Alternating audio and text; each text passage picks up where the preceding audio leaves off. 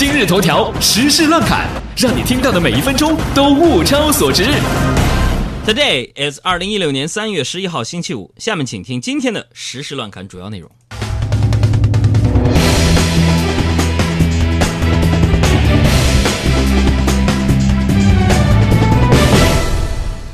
来看新闻，二零一六年春运铁路客运服务体验式调查报告发布。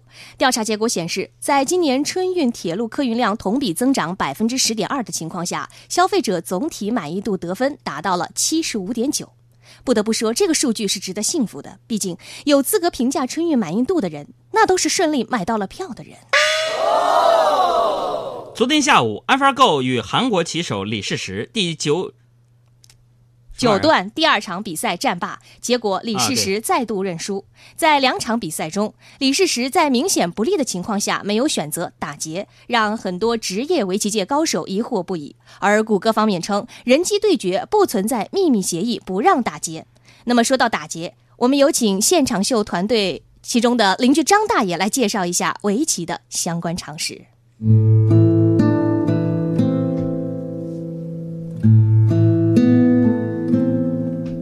这个这个围棋术语打劫是吧？嗯，这个打劫是围棋术语啊，简称劫，也称劫争、争劫啊，事实啊这黑白双方都把对方的棋子围住啊，这种呃局面之下呢，如果呃轮到白的下，可以吃掉一个黑子儿啊，如果轮黑方下的。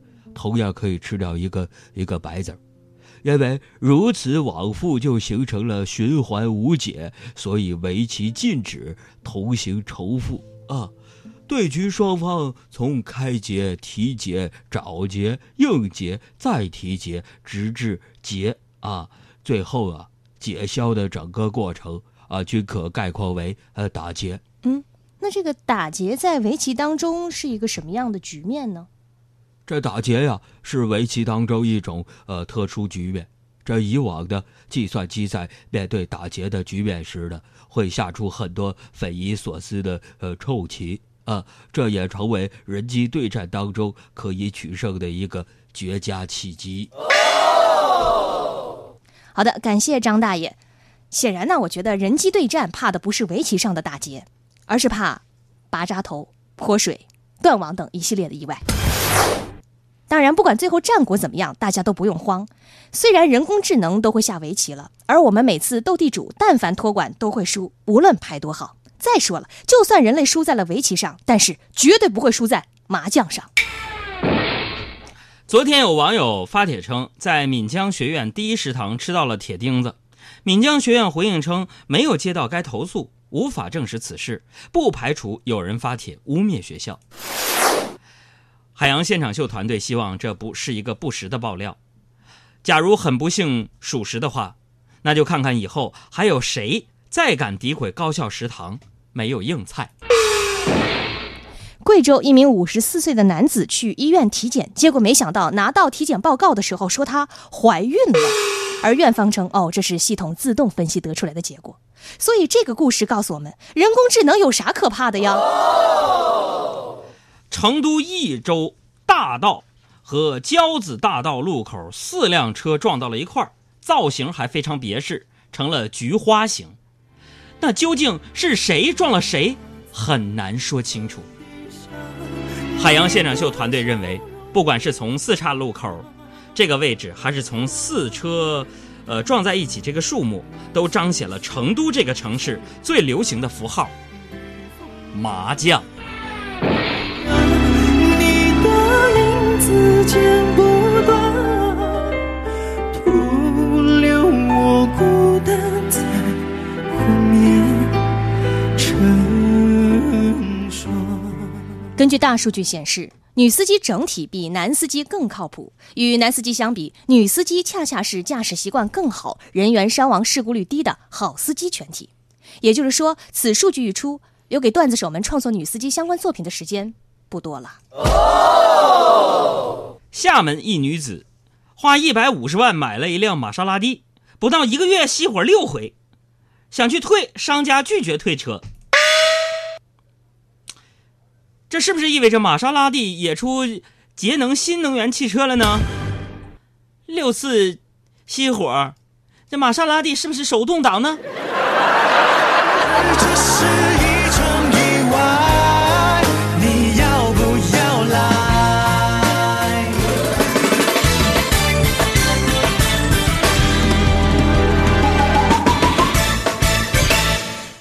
这个美国皮尤研究中心调查显示，约有三分之二的美国人预计啊，说未来半个世纪，机器人或电脑将会取代很多目前由人类从事的工作，但不包括他们自个儿的工作。这也就是说呀，未来机器人居然会像人类一样，每天坐在办公室刷手机看视频，然后一直在后台计划着今天中午或晚上吃什么。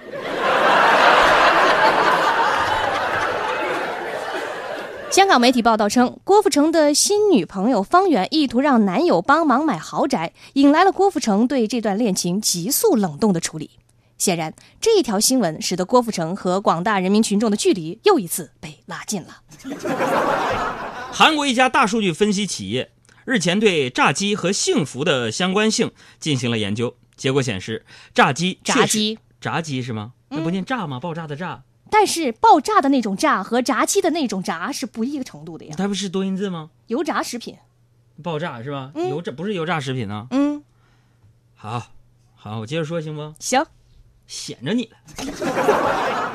结果显示说呢，炸鸡是吧？嗯，炸鸡确实与韩国人的幸福指数息息相关。那也就是说，韩国人一般在开心快乐的时候，就会有想吃炸鸡的念头啊。所以就我觉得，好羡慕这种单纯的幸福啊。嗯，我开心的时候就不知道该吃炸鸡还是吃小笼包、回锅肉、生煎面条、驴打滚、红烧肉、白斩鸡、三鲜肉皮、大螃蟹、大螃蟹、羊肉串、臭豆腐、薯条、甜筒、烤土豆、甜甜圈、小馄饨、蛋糕、泡芙、手抓饼、关东煮，呃，还有古酥鱼、提拉米苏、串串香，我好烦呐！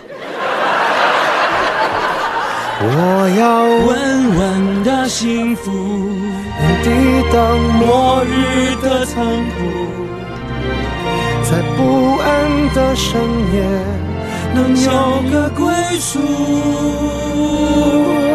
我要稳稳的幸福，能用双手去碰触，每次双手去怀中有你的温度。幸福，能抵挡失落的痛楚。